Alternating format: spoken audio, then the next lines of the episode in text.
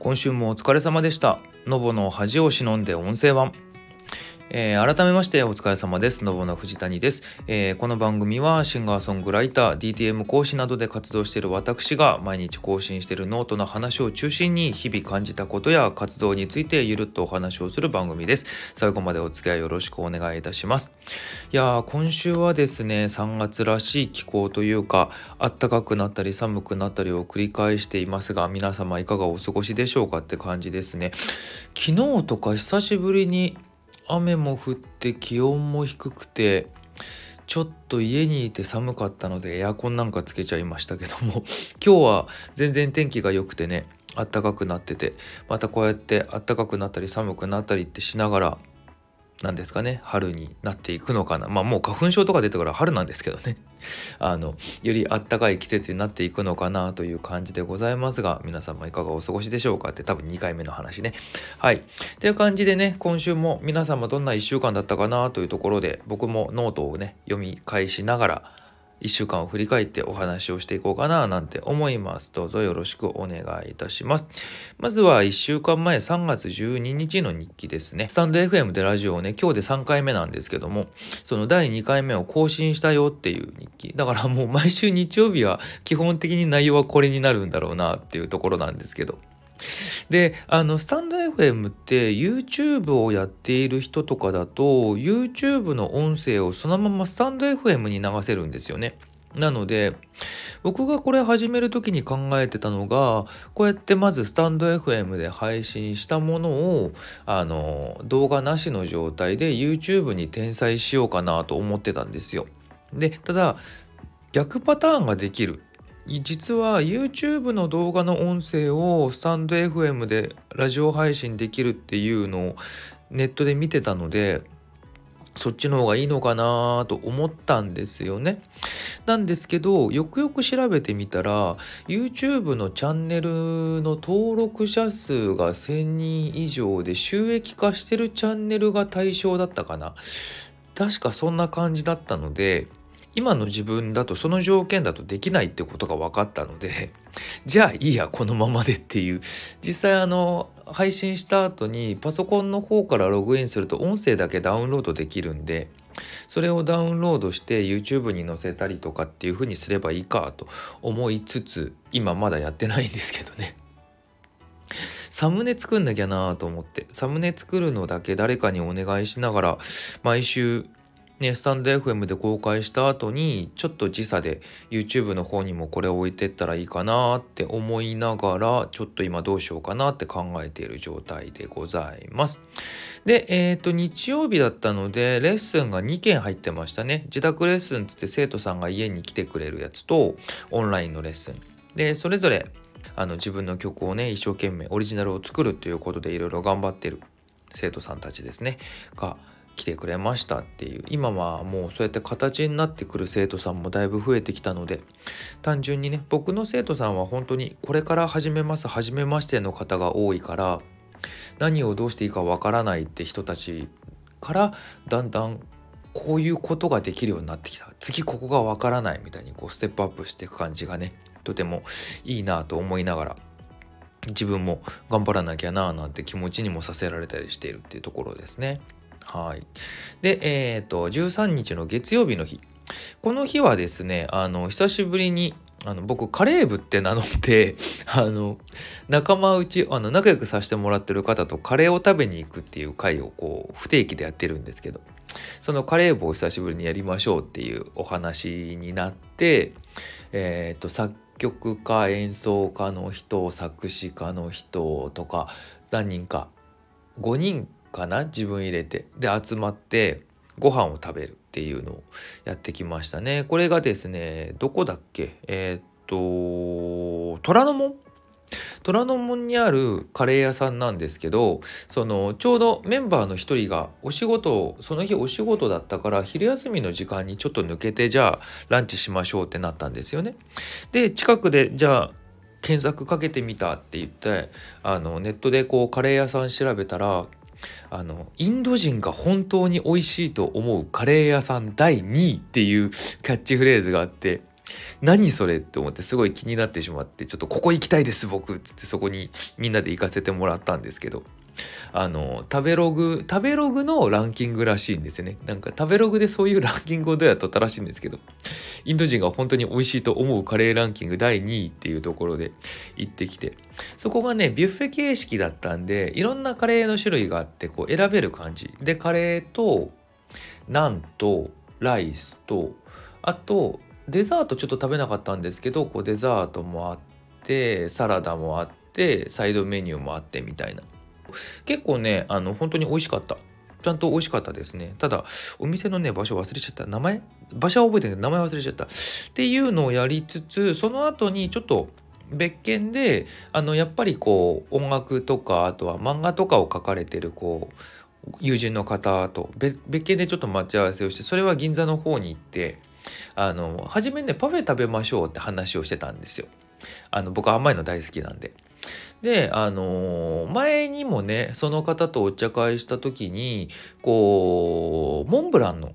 パフェのお店に行きましょうって話をしてたんですけどちょっとその日がね都合悪くて行けなかったんですよ。だからじゃあ今回リベンジしましょうって言ってあのー、銀座の方にあるそういったモンブランの美味しいって言ってるお店があったのでそこに行こうとしたんですが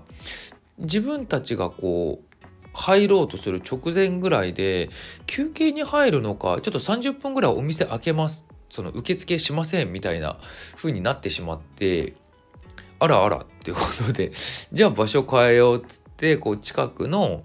お茶屋さんそのお茶と和菓子が食べれるってお店に行ってあのちょっとお茶会して帰ってきたっていう感じなんですけどなんかねあの前回のラジオの時に確定申告の話したと思うんですけどなんかほんとね些細な話なんですけどそういう確定申告とかそういう何ですか個人でお仕事をしてる人間としてのこうやるべきことっていうのをやっと明確に意識をしたりとか理解をして動けるようになってきた自分がいてちょっと遅いのかもしれないんですけどマインドがねやっとセットできてきたっていう感じなのかなと思いながらやってるんですけどそういう時にねこう結構今回一緒にお食事された方々のほとんどがそういった個人事業でお仕事されてる方だったんですよ。だからあの今まではそのもともと個人事業になる前からのお付き合いなんですけどその時は個人事業になるとしたらこういうことを考えてとかっていうイメージで話聞いてたしなってすぐの時も僕もそっち側に近づいたよっていう感覚でこう話をしてるつもりではあったんですがやっぱりこう分かってないこととかこう気持ちの面とかあの感覚が違ってることがすごい多かったからなんか今回やっとちょっと同じ目線で話せることが増えてきた。例えば僕としても何かを質問するにしたりとか自分の気持ちを言うっていう時により当事者感のある具体的な話ができるようになってきたなっていう感覚がちょっとあってこういろんなものが簡単に切り替わるわけでもなければいろんなことが一回でね分かるわけでもない徐々に徐々に理解して力がついていって知識がついていってっていうことが起きるんだなで自分にも起きてんだなっていうのをなんか改めて感じられた日でしたね。なのでこれからよりそういうのを高めて高めて強めていってあのまた新しいね自分の動き方っていうのを作れたらなっていうのを思っていたっていうお話でした。で月曜日なんでいつもよりあの業務用カラオケそのカラオケのデータ作りのお仕事の発注も来てこれはあの今回リテイクなしで対応できたんですがあとレッスンでねあの生徒さんからよくレッスンの日じゃない時にもメールで質問とかがやっぱ来るんですよね。こういう時困ってますとかこういうのどうしたらいいか分かんないみたいな。っていう時にこう回答をメールでするんですけど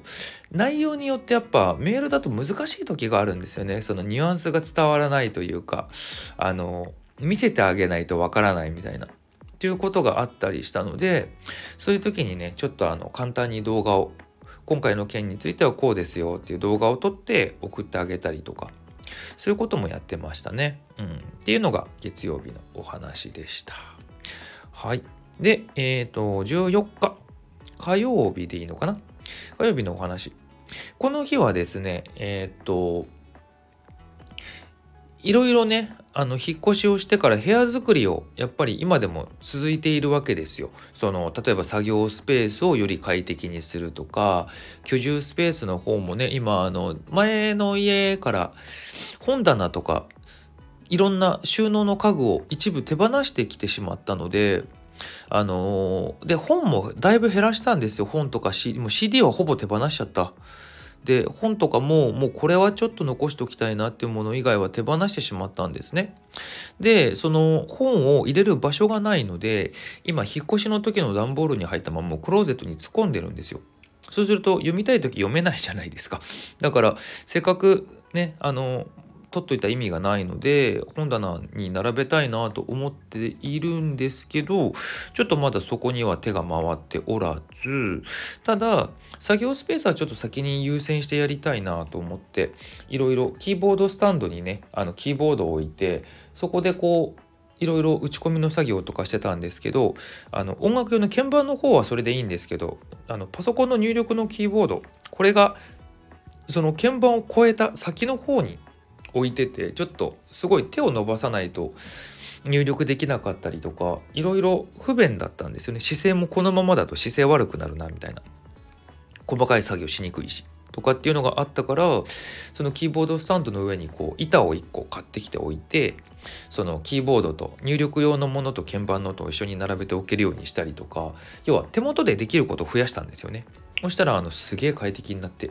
やっぱりこういうちょっとした違いなんですけどあのー、ここにここをこうしたらいいなっていう何て言うんですかね作業効率を上げるとかこう姿勢をこう崩さないとかそういった面でのこう改良っていうのがしたくてしたくて今しょうがなくて 本当に暇さえあればあここ変えられるなと思ってこう何100円ショップで買える小物とかは買ったりとかあのちょっと大掛かりなものとかはこうアマゾン見たりとかっていうのをこう本当に毎日のように今しちゃっててでちょっとあのそれがもうね ひどくなっててあのラックケースって言ってあの音楽の機材ってまあ普通に物理的にボンって1個机とか床に置くものもあるんですけどこうラックケースって言ってちょっと大きめの箱なんですけどだいたい50センチ前後ぐらい横幅が。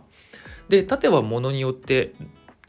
いっぱいあるんですけど高いものも低いものもあるんですけどで両サイドがネジになっててそのネジであの機材を固定してこう並べられる箱みたいなのがあるんですよケース。でうちにもそのラックケースはあるんですけど今あのほぼほぼ使ってないシンセが1個しか入ってないんですよ。でそのシンセがちょっと幅を取るやつえっと1個あの1段1段がねだいたい何センチだろう？5センチ前後ぐらいのやつなんですよ。大体規格が決まってて。でそれを 1U って言うんですけどでそれが今入ってる機材が多分 4U4 か 5U ぐらいある幅。1個しかそのラックケース実は入ってないんですよ。だから実質0個なんですよね。使ってないから。なんですけどあのー、ちょっとねそのこうやって何て言うのあれを変えたいこれを変えたいしてるともうそういうところにもなんか手をつけたくなってきてて。でこのシンセって使ってないのは、まあ、音があまり気に入ってないからっていうのもあるんですけどちょっと自分のねもともと好きなアーティストさんが使ってたとか自分が音楽こういろいろ始めて間もない時にこれ欲しいなって思っててで何年か経ってからこう中古で手に入れたっていうちょっと思い出の思い出もあったりとかしてたやつだったからずっと撮ってたんですけどなんかもう引っ越しして気持ち変えてあれこれ整理してるとそういうなんかノスタルジーな感じもどんどんなくなってってて結局音気に入ったりして使わねえならいらねえかなとか思い始めてて。でこれを手放して開けたらあの開いてる姿が嫌だからそこに埋めるかなと思っていろいろなんか何？やっぱりこうね自分の作る作品のクオリティとか音質上げるという意味でも悪いことではないからちょっとなんかそういう機材をね買ってどんどん埋めていくっていう風にしたいなっていう気持ちが出てしまってちょっとねあの基本的に僕のノートとかそんなにリアクションないからあの半分冗談みたいな感じで誰かこのシンセ買いませんか？みたいに書いてみたらもう速攻で友達から連絡来て売り出すって見たんですけどいくらぐらいですか？って連絡来てあのだいたいこれぐらいで考えてるよっていう話をして大体2日3日ぐらいやり取りして検討してもらった結果結局今回はパスでってなっちゃったから今のところまだ手放すことにはなってないんですけど。まああのちょっとねメルカリとかジモティーとかそういう販売系のものに出してみようかなって思っちゃってた時期だったりもしたのでちょっと後で時間を見つけて出品なんかしちゃおうかなと思ってますけどでねそういうのを元手にしながらいろいろ変革をねしていこうかななどと思っている感じっていうのが14日でしたね。はい。15日。15日はですね、あの、これも告知の内容ですね。あの、毎月リリースしてるインスト音源がありましてあの生活と音楽っていうのをねテーマにして日常生活の中でのこうサントラみたいなものが作れないかなと思ってあのローファイビートをテーマにテーマローファイビートをこう基調としながらいろんなインスト曲をね落ち着く感じのインスト曲を1曲作って毎月配信っていうのをやってるんですけどそれがの今月分3月分っていうのがリリースされたよっていうのがこの告知ですね。あの今回はねちょっとね春とか卒業っていうのをテーマにもともと結構好きなアコギのフレーズが自分であってそれをベースにしながら打ち込んでる時にちょっと時期的にも3月だから桜とかも咲き始めるかなあったかくなるかなとか思ったのとなんか和風の楽器とかを入れたテイスト和のテイストっていうのをちょっと取り入れてみようかなと思ってあんまそういうのやったことないからっ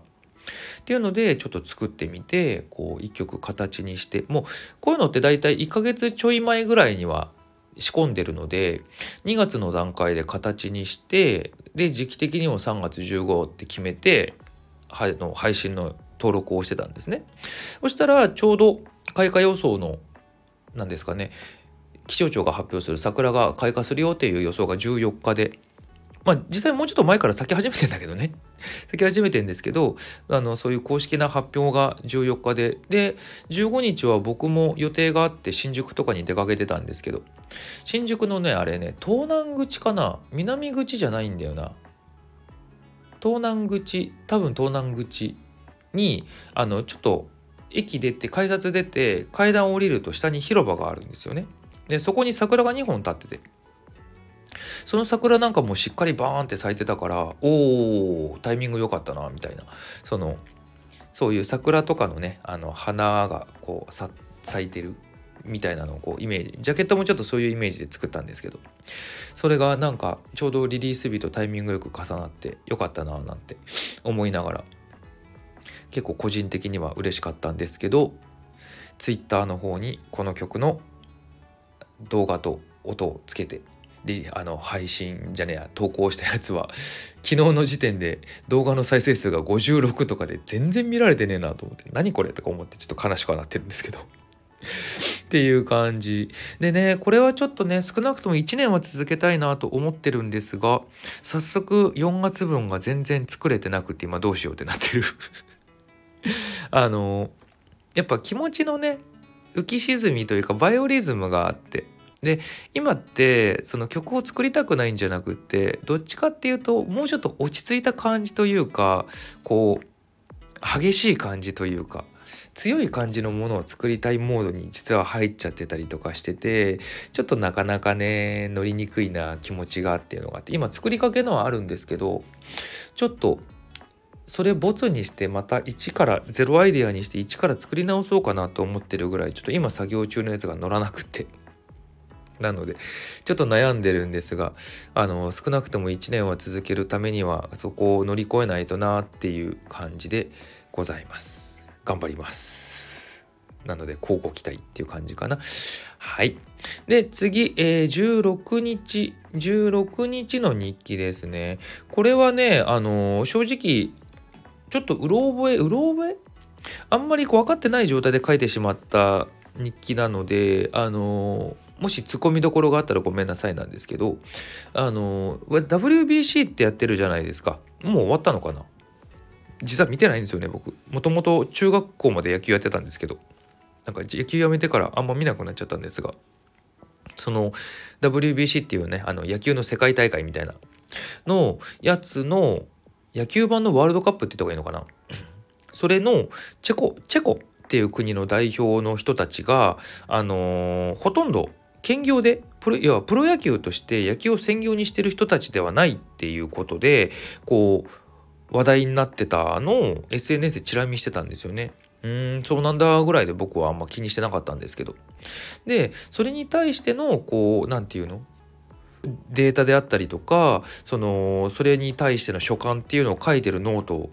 そういうそれに対してノートを書いてる方がいてそれをこう見てちょっと思ったことがあったので引用させてもらいながらあの文章を書いてみたんですよね。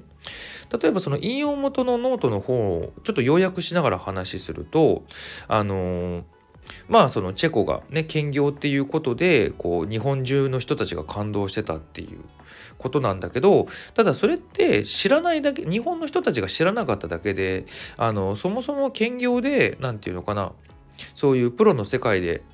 戦ってる人たちっていうのは海外とか特にすごいたくさんいてそんなに特別なことではない。ただ僕たちが知らなかっただけでっていう。でそれっていうのもやっぱりその国々の事情情勢だったりとかそれまでの培ってきた歴史だったりとかそういったものの中でそういうことが起きているだけであってその日本人ってどこか専業優れてる兼業ちょっと足りないみたいな優劣みたいな見方をする人たちっていうのが多い印象は僕は常に僕も常にやっぱあってそういうことではないんだよっていう。例えば兼業だからレベルが低いわけではないしあの専業が必ずしも兼業よりも優れてるわけではないよっていうこととかをね書いてくれてるんですよ。もともとこういう歴史っていうのは昔からあって今回みんなは知ったかもしれないけどっていうところだったりとかあとその今回のねチェコの代表にこう痛く感動した人たちがチェコの人たちをじゃあ日本に呼んでプロ野球の選手としてこう採用してあげようとかそういう何て言うんだろうなあの野球でこう夢を見ることができるんだっていうことをチェコの選手に教えてあげたいっていう教えてあげるべきだみたいなことを言ってる人たちが結構いたっぽいんですけどただそれってあのすごい上から目線でこう土足で踏み込むようなものだよねっていうそのあくまでその国の人たちのその文化歴史とかを理解した上での発言ではないよね少なくともっていうことを言ってて。ああそうだなっていうのをすごい感じたっていうところからその僕が言える範囲のところで言うと僕は国内のこと少なくとも自分の周りのことでしか言えないからそういうので言うとやっぱりこう専業兼業っていうところの部分で言った時にその専業が必ずしも優れてる兼業がそうではないっていうものではないよね。あくまで生き方の違い。その人がどういう環境に生きててどういうことをしたくってその考え方に合わせた選択肢でしかないよねっていうのをあのちょっとこの記事をきっかけに書かせてもらったっていう感じなんですよね。例えば僕は専業というか会社員辞めて今音楽の仕事をやるようになりましたけどあの生きていくっていうことを考えていったら自分がやりたいことだけではないというかやりたいことにそのお金になるものというかその自分のか自分のそのやったことに価値を感じていただけてる状態のところに行かなきゃいけないわけですよね。ってなってくるとあのー、結果一番やりたいことじゃないのになっていうところが自分のお金になるものだっていうことが分かったらそこにこう気持ちを切り替えるというか割り切れるかどうかっていうところってすごい出てくるからって考えるとあの本当にやりたいこと要はそういうポリシーを曲げてまでやりたくないことはやりたくないっていうような人であれば兼業の方が絶対生活っていうのは別でこうちゃんと確保した上であのやった方がいいしあのそれをこう自覚してとか意図的にもう分かって戦略的兼業の人とかも全然いたりもするし。って考えるとさっき話したみたいに優劣の話じゃなくってあくまで選択の問題だよねっていうのをすごく感じたなーってなんか日々感じてたことをなんか客観的にちょっと別の視点で表現された時にすごい共感をしてしまってつい書きたくなってしまったっていうのが今回のこの日記ですね。なのであの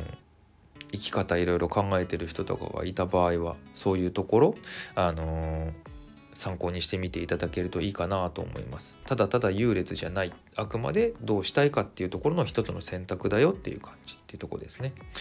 で、えー、この日はねオンラインレッスンもやってて。でオンラインレッスンがねあのバンド活動してる生徒さんだったんですけど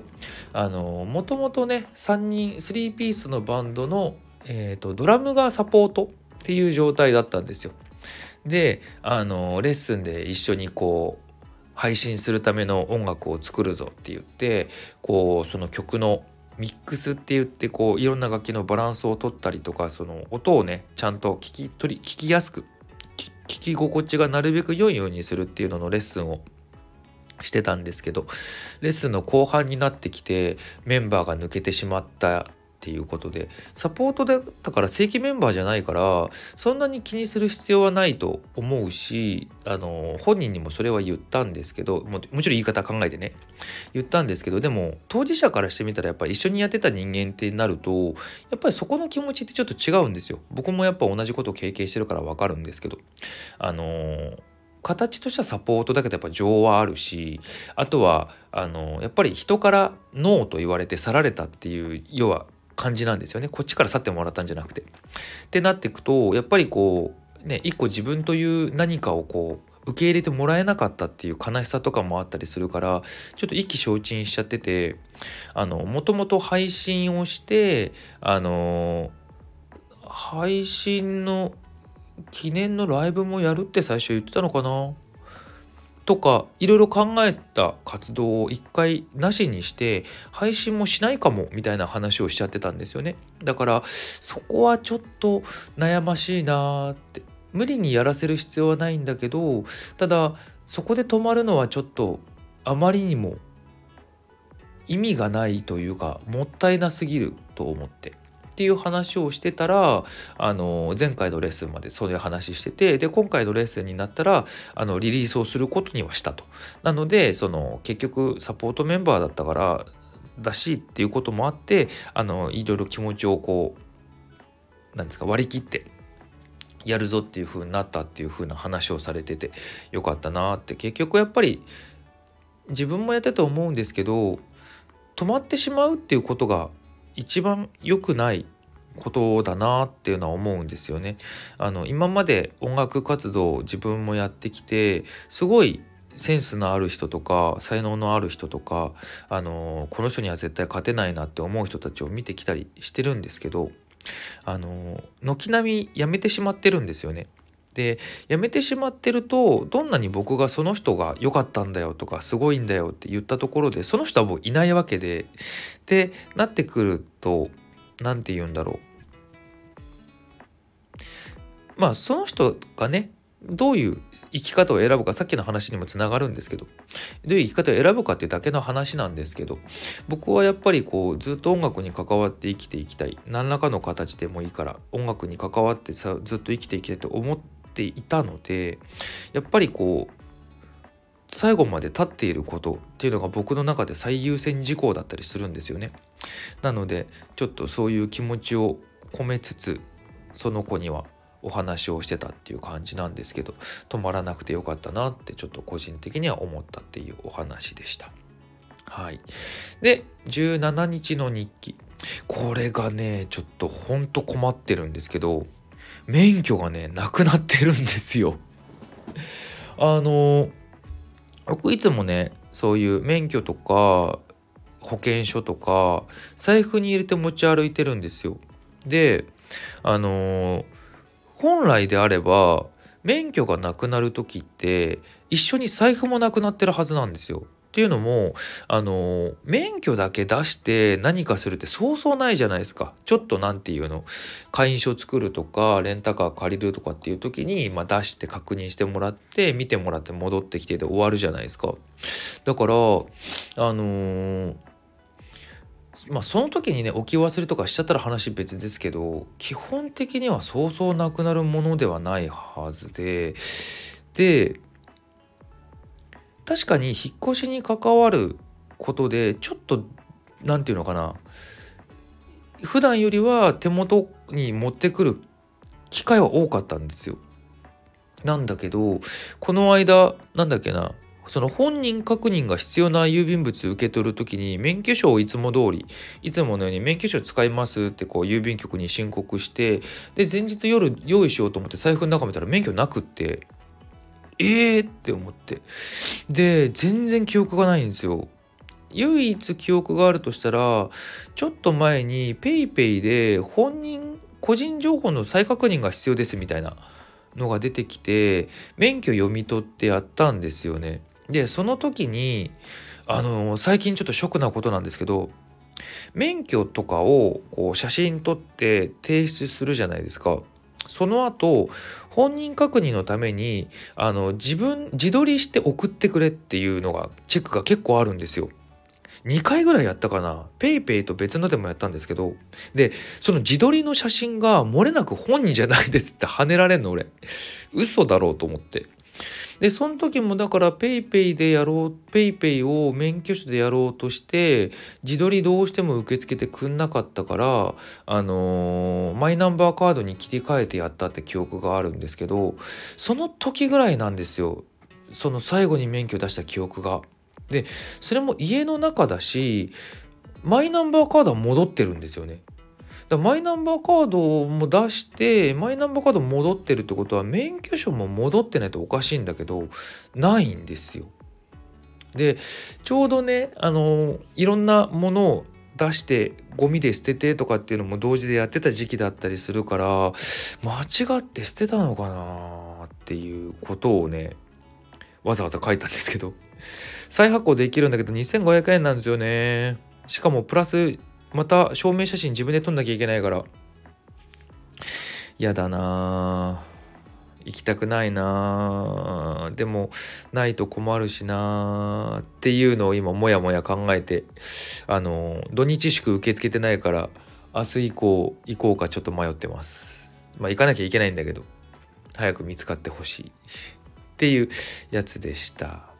で、昨日の日記18日ですね。これはね、あのー、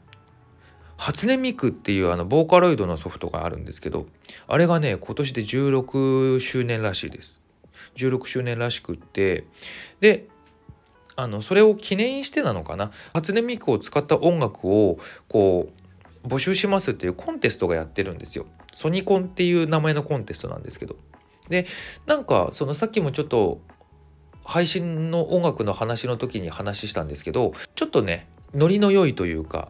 音が強い感じの音楽を作りたいなって思ってた時期でで自分のオリジナルで作ろうかな自分が歌うバージョンで作ろうかなって思ってたりもしたんですけどちょっとこのソニコン参加してみたいなってふと思ってしまってなのでその初音ミクをボーカルにした曲っていうのを今ちょっと作り始めてたりするんですよ。ちょうどね、あのリリースされた時って Windows、僕ずっと Mac 使ってるんですけど、Windows でしか使えなかったりとか、あの自分がね、歌う人間だったので、やっぱり歌は自分の歌をね、聴いてもらいたいしってずっと思ってたりとか、どうしてもやっぱりこう、ボーカロイドの声が自分の脳が歌声としてこう耳に入ってきてくれないっていうのがあってあまり聞く文化がなかったんですけどレッスンの生徒さんとかボカロを使う人多かったりとかあの僕もなんだかんだ思ってはいるのでで使えるようにもなってきたしあのその生徒さんにねあのいろいろ伝えるにもやっぱ自分が知ってた方がいいからっていうのとかいろんな理由があってちょっと出してみようかなと思って作ってて久しぶりにこうちょっとごごごちごちごちというかゴリゴリというかこうちょっと強い感じの音を使っていろいろ曲作ってるのがすげえ楽しくってちょっとまだかねあの完成してないんですけど早めに完成させないとまた飽きちゃうから あの出そうかなと思ってるんですけどでこれがねえー、っと応募期間がねもう始まってて始まってるんですけどその5月までって結構ね幅広いんですよね。なので、あのー、もしこれ聞いてる方で興味ある方一緒に参加してもいいんじゃないですかね。うん。作ってみるといろいろ副賞とかもたくさんあるんで。7月にねその入賞者っていうのかな？が発表されるんですけどあのー、いろんな何て言うの？いろんな賞がたくさんあってあの、こういうプラグインが買える、あのー、通販サイトみたいなところが中心となってやってるんですけどそこのポイント3万円分つってそれでまあいろいろソフトが買えたりとかあのコメントがもらえたりとかコメントがもらえるのはどうなんだろうなあとヘッドホンとかギターとかマイクとかもらえたりするんでちょっとこれはねおすすめかなって思います。まあそういうのをねあの狙うためにやるかどうかっていうのはまた別の話ですけどいろいろ目標があるとねまたちょっと違うので一人あのボーカロイドの曲を作ってる生徒さんがいるんですけどその人がね今ボカコレっていうそのボーカロイドの音楽を作ってニコニコ動画に上げてみんなで聴こうっていうお祭りがあってそれに初め参加しようとしてたのがちょっと間に合わなかったんですけどこのソニコンっていう次のボカコレまで時間が空きすぎちゃうからこのソニコンっていうのにこうちょっと目標を切り替えてやりたいですって話とかをしてたのでじゃあ一緒にそっち頑張ってみまあ僕は僕が参加することは言ってないんだけどじゃあそっちを頑張ってみましょうかっていう話をしてたりとかねそうやって参加する方もいたりするのでよかったらねこれ聞いてる方で興味ある方いたら参加してみてはどうかななんと思います。っていう1週間でございました。なので今週は結構ああとねラジオだから言うんですけどあの僕あれ始めました。あの前回の時にも言ったんですけどあの自分もねやっぱりこう改めて技術とかスキルを高めていくためにっていうことでちょっと音楽の音楽系のねレッスンに通うことにしました。なのでそういうのもあって今週は比較的前向きに今の環境からより良い環境に行くためにどんなことができるかなとかどんなことをしようかなっていうことでステップアップのために動き始めた1週間っていう感じでしたがね。これは多分ラジオをやった影響もあるかもしれない。こう今までずっともともとライブ活動とかで発信していてちょっとある時からねライブ活動まあコロナなんだけど コロナとかもあってライブ活動をお休みしてで会社員ですらなくなってってなっていくとどんどんこう外に出る機会がなくなっていってしまったのでそこでこうなんか落ち着き始めてしまっていたものに対してこのままでは良くないなと感じていた結果の行動として始めたこのラジオでまた人に対して何かを発信するっていう意識だったりとかそれに対してどういうことをしていこうかっていうのがこう気持ちがちょっと変わってきたかなっていう感じの1週間ですね。なのでまた次の1週間どんな風にお話ができるかとかここから先どういうことをね言っていけるかっていうのがとても自分でも楽しみになってくるぐらいこう積極的に動いていこうっていう気持ちでいっぱいになっております。まあ春っていうのもあるかもしれないけどねあのこれから暖かくなってきたしってなるとやっぱそういう風に動きたくもなってくるので。なので皆様もねあのこれ聞いてる方々もいろいろそういう新しい環境に飛び込んでみたりとかあのまあ疲れた時にはもちろん休んでいただきながらねっていう感じでなっていけたらいいのかななどと思っております。っていう感じで今週はこの辺にちょっと今日すごい長く喋っちゃったこの辺にさせていただこうかなと思います感想いただけたりとかレターで質問などもらえたりするととても嬉しいですあと歌物インスト問わずあの音楽制作も承っておりますのでもしご興味ある方いたらご相談レベルで構いませんのでご連絡いただけると嬉しいかなと思います。という感じで今週もありがとうございました。また1週間後お会いしましょう。それではバイバイ。